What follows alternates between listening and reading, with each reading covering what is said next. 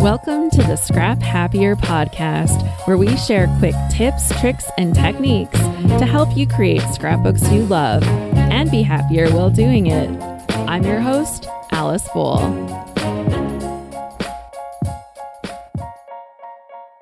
I'm so glad that you could join us for this episode. We have a special guest and we have Scrappy Adam. Adam Westwood is joining us.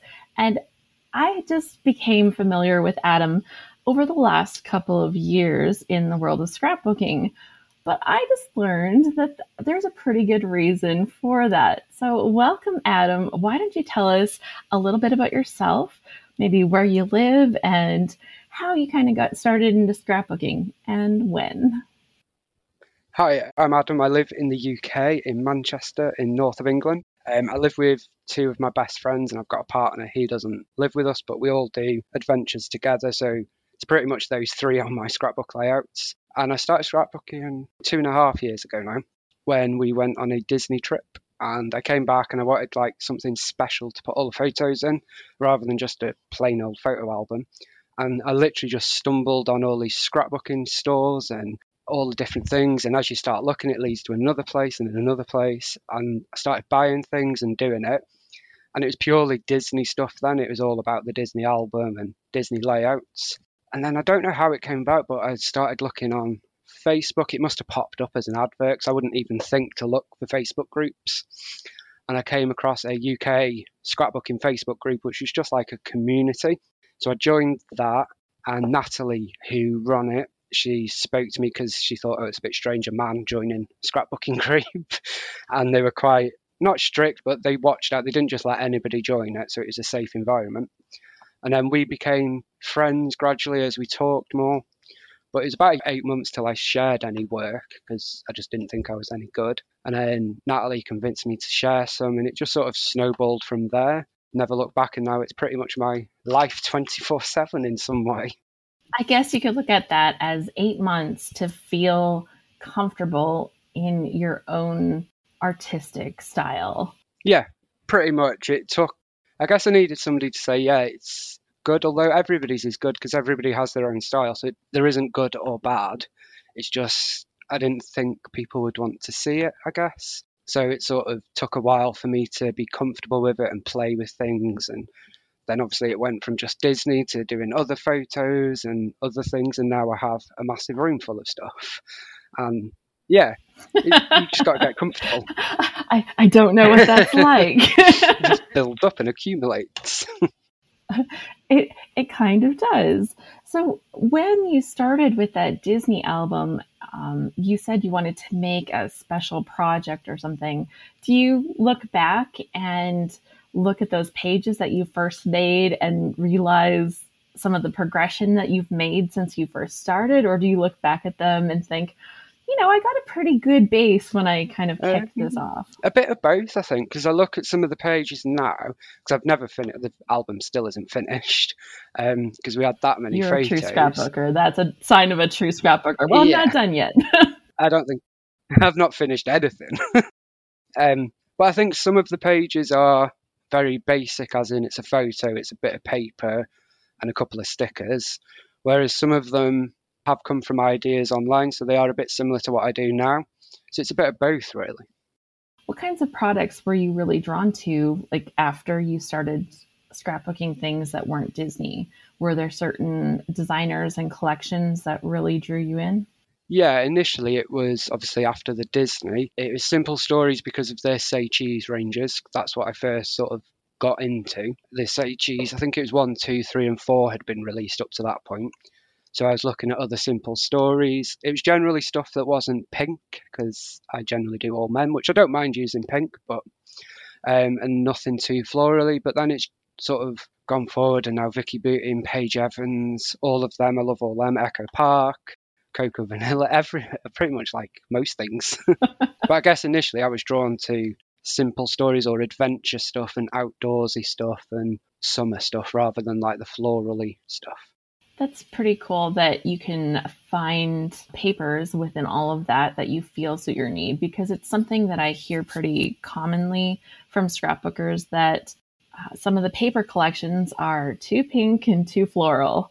How do you find working with these collections, coming at it with a masculine perspective and scrapbooking men? Like oh, so many of us are making pages about men, so we're having these struggles too. But true. Obviously, you are really searching for that that solution. So, how are you finding that? Um, I think in most collections, so it's late sort of the last at least the last year i bought a lot of collections and i think in all of them you can find something that works and I, i'm not adverse to using pink i just wouldn't do a layout that is entirely pink so you might have to if there's some papers that are particularly pink or florally or whatever color you don't want, you can sort of pop them into another layout that isn't just that collection. I would like to say that I only buy the papers that I like, but it's generally I bought everything from every collection. um, and if I really, really, really never going to use them and don't like them, I have given some away. But yeah, I would like matte photos or do something that you're not going to see the actual paper really. If that makes sense. Mm-hmm. Yeah, it totally does. I think that there's a lot of designers also that are really conscious of the fact that when they make certain collections that if one side is very busy or patterned, the other side tends to be really neutral. So if one side is covered in a lot of florals, the other side might be a stripe or a dot or something yeah, a little bit true, more actually. usable. I am definitely a B-side scrapper, I would say, because I always loved the main sheet, but then when it comes to using it, I find it hard or the pattern's too big or whatever. And then you turn it over and you can use that side. And I do use the B sides. I am totally an A side scrapbooker, so that's really funny. really? it's like the crazier the pattern, the more I'm into it. I have, I do do that. I am definitely more is more, and it's definitely like busy pages. So I will use them. I think that's um, a funny thing that you said that more is more because I think that scrapbookers really fall into different categories, and some people like things to be clean and tidy, and some people really like to maximize the amount of product they're getting onto a page or maximize the number of photos they're getting onto a page. And so I really do think that that is a typical scrapbooker, a more is more kind of caricature of a scrapbooker. Yeah. You can tell, I think, as well. You can tell, like, I embrace the wonk, as I say on my YouTube videos. So I'm not, if something isn't quite straight and things like that, or there'll be a lot of white space, I just, I can't leave the load of white space on a page. So you can definitely tell from somebody's layout what kind of scrapper they are, I think. So I'm going to point out that we do have an episode all about white space, and you can find that in episode number nine. What's all the white stuff? White space design. So, one of the things that I'm drawn to is the colors and vibrance and how you're telling your story on your pages. Did you fall into the storytelling part of scrapbooking as um, as well as you fell into the design aspects? Because I noticed that you're really good with the design, but um, you're also good at getting your story on the page. Yeah, I think so. I am terrible at journaling. I don't journal on my pages a lot. I do do it occasionally, but not much at all. Um, but I generally do journal on the back of the layout then. I think it's about the story as well. So, like the things I use, they might not make sense to everybody, but it makes sense to me because I don't know. Like I'll use Kathy as an example. She might use an avocado on a page or a ladybird because that has a meaning to her somewhere. So yeah, I think I do story tell, but I don't think that's the overriding thing for me. It's documenting the photo, and I like using all the stuff. And I think that if you know what your goal is behind scrapbooking, your reason why you scrapbook, it makes it so that when you're making your pages, you can come out with that result that you really want just by having that goal in mind you're worried about doing a whole bunch of writing, then you need to make sure that you leave a lot more space for that. And if you want to use your photos and really document those photos, you might scrapbook in a different way. And it's about finding the style that works for you. Yeah, because you'd have to obviously leave, like you say, loads of space for that. I'm more about using more photos. I do do one photo layouts, but generally there's always at least two, three, or I'll, I think the most I've got is a double page with 23 photos on it or something. So it's definitely about the photos for me. It's always fun to, to do that too. yeah. So now that you've been scrapbooking for a couple of years, are there some lessons that you've learned or tips that you've learned along the way that have been really helpful for diving into this hobby? What kinds of things have you learned? Yeah, I guess the main one for me, because I am as much into the hobby of buying the things as using them, is don't just buy everything. When I first started, I would, especially if there were like sales or stuff, I was like, oh, I'll have that, that, that, and just buy everything.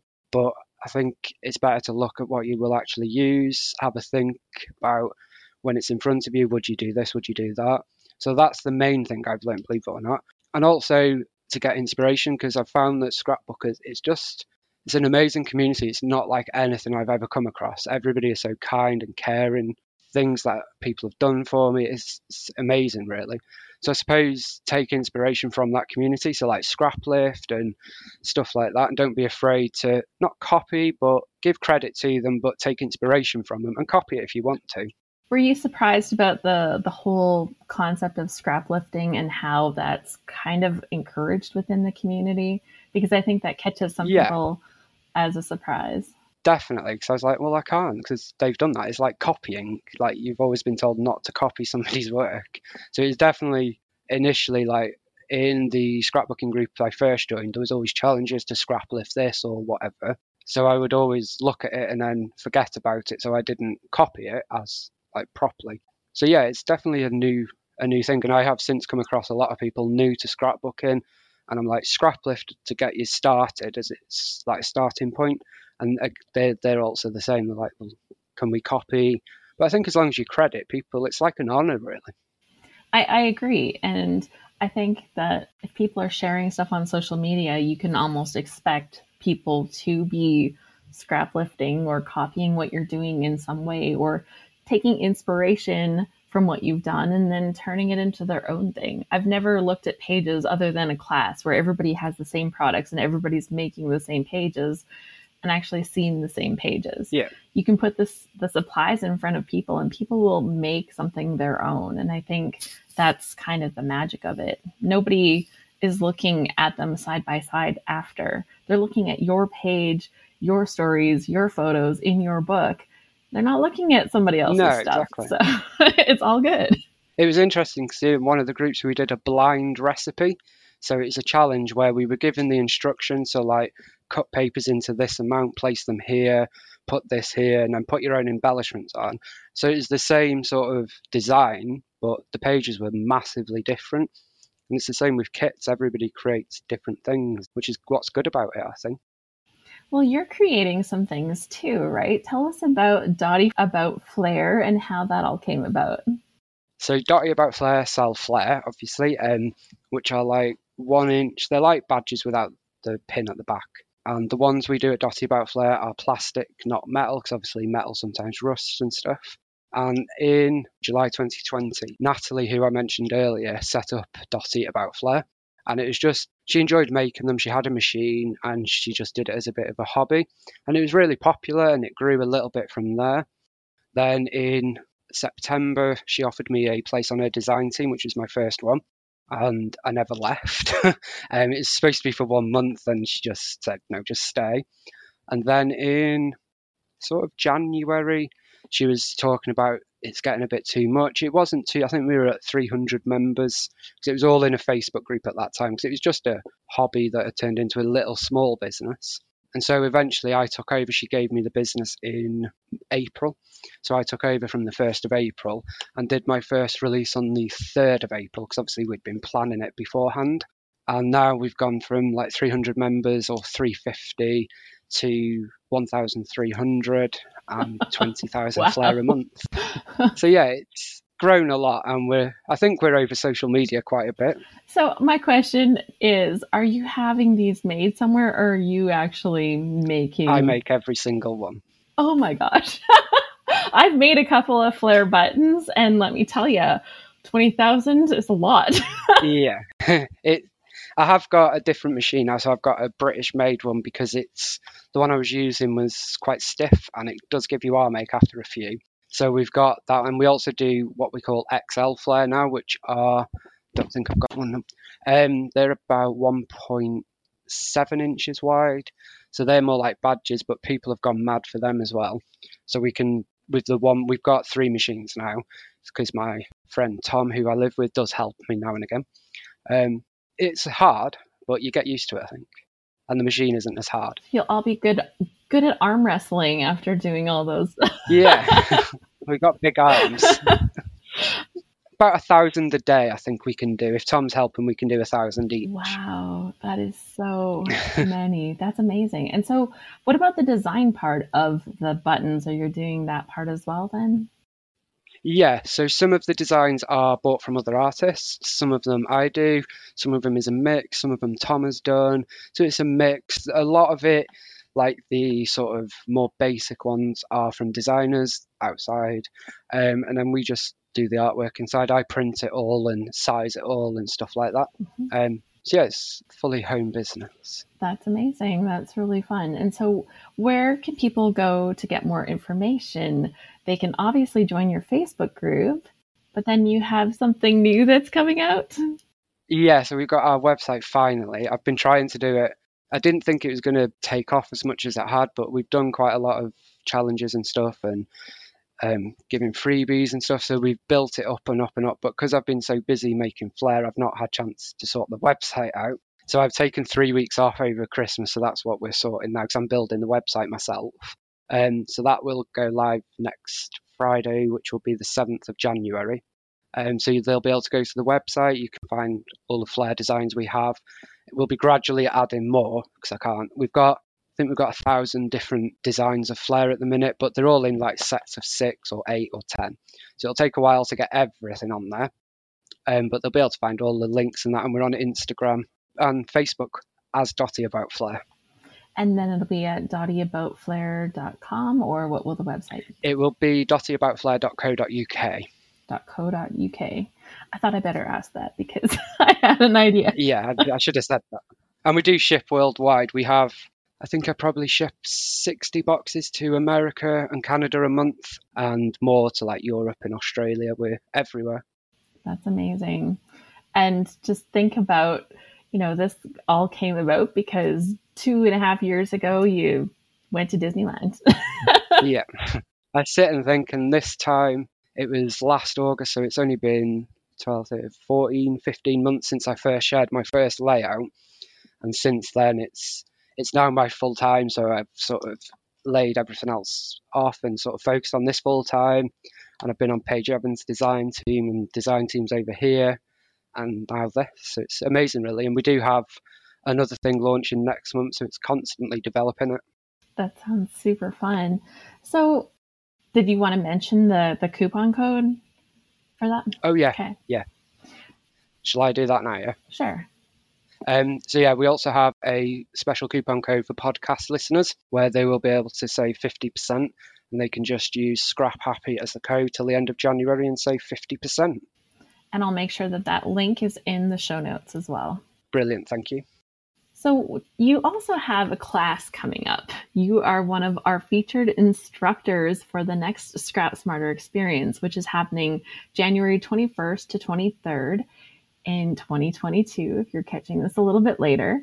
But registration is now open. And you're going to be teaching a class called Scrapping Backwards. Now, this is the most interesting concept, and I'm curious what scrapping backwards is and what you can teach us from that. So it was a series started by my friend Kathy, Scrappy Kathy. She came. We were we talk a lot, and we were just talking in that, and she wanted to do something new. And it's not. I guess it's not completely unique because people, some people do it, but we wanted to do it more.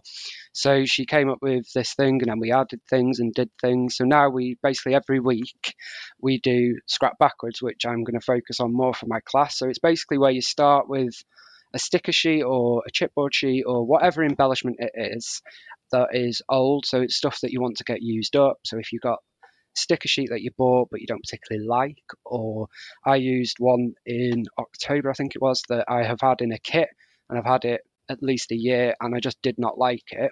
But then we focus on that and then build a kit around that. So we'll add a few more embellishments and then we'll choose our papers. And then from that, we'll choose our pit photos. So we're sort of like doing it all backwards rather than starting with the photo. We're making the old sticker sheet that you don't want work for the photos and then the papers. Kind of an interesting concept of taking it backwards from those products, especially products that have been in your stash for a while. I started scrapbooking in 1999, so I have a few of those things in my stash. yeah. Kathy definitely has more than me because obviously she's been at it for years. But I have bought stuff or I've been given stuff like in sales and stuff that is old. So it's definitely a good way to start with something that you might not ordinarily use or reach for and then just build a kit around that. So you're making the embellishment work for your paper and your photo rather than just letting it sit in your stash. It's better to get it used. So, if you're listening to this episode and you're thinking that you would like to know more about scrapping backwards, you can sign up for the Scrap Smarter experience. You can use Adam's code. It is Adam221, and you will save $30 until January 5th. And after that, if you use this code, you'll save $5. So, you can still save a little something if you're listening a little bit later. Adam, would you like to share a prompt for us, like something that someone could sit down right now and scrapbook about? Maybe some kind of photo or something inspired by a product, maybe something inspired about scrapping backwards, or um, a story that you'd like to tell. Yeah, um, it's probably going to be something that perhaps we don't all scrapbook all the time. So something more poignant or something more. It might not necessarily be sad, but we have to scrap the good and the bad. Um, I recently did one this week that was about the Poppy Memorial in Manchester. So it's like a memorial. It's got I think 2,000 poppies. They're all hand painted, and it's to memory of World War One and Two.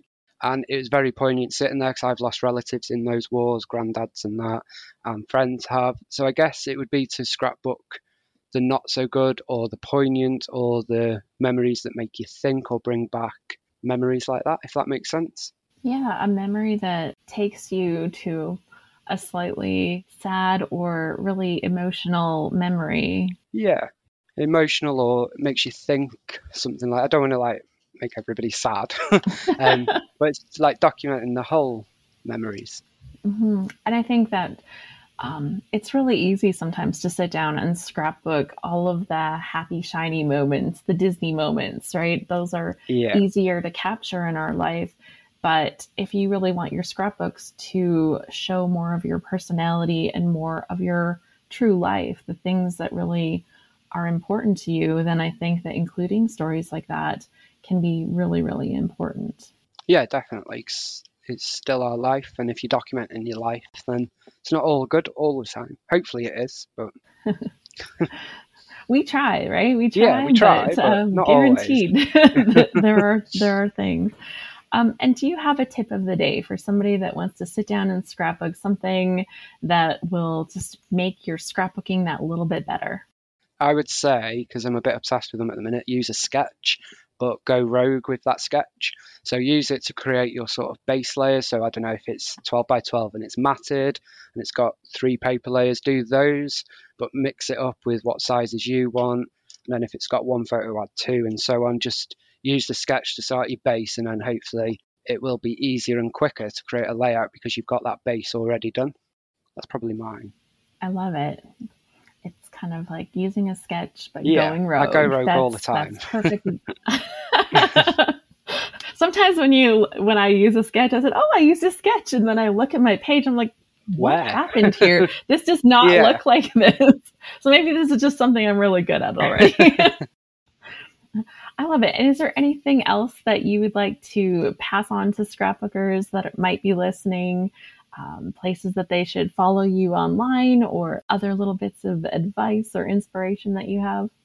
Yeah, so I am on Instagram as Scrappy Adam. I'm on Facebook as Scrappy Adam, but that is just a repost of my Instagram. So when I post there, it posts to Facebook. Um, and I am on YouTube, which I resisted for a long time because I don't like my voice. I don't like my. I just don't like public speaking, and it was all very scary. But I started doing Facebook Lives, which I do at least once, twice, three times a week. So I started YouTube in September, and I'm Scrappy Adam on there. And I generally have three or four videos a week there, doing different series and stuff like that.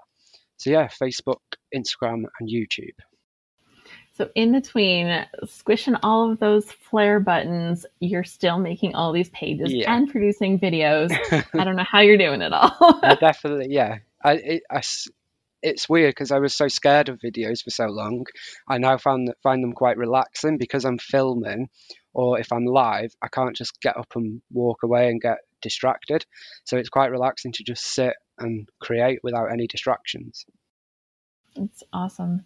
Thank you so much, Adam. I hope everybody checks out your website at dottyaboutflair.co.uk when it launches on January 7th Yep, or thereabouts. We're there, gonna, there we're gonna wish all the best for, for uh, your launch day. And I also hope that they check out the Scrap Smarter experience where they will get a chance to see you teaching your first online official class, right? This is your first It's first time I've ever class. taught anything at all beyond a Facebook Live or YouTube. That's just chatting, really. So yeah, it'll be it, good. Love it. Thank you so much for inviting me. Oh, I'm thrilled. This has been absolutely great. Thank you very much.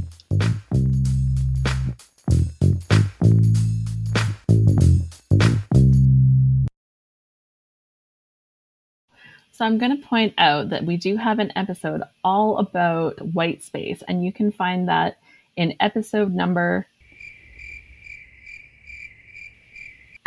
I'm leaving the blank there. So we'll continue, but that's going to get filled in.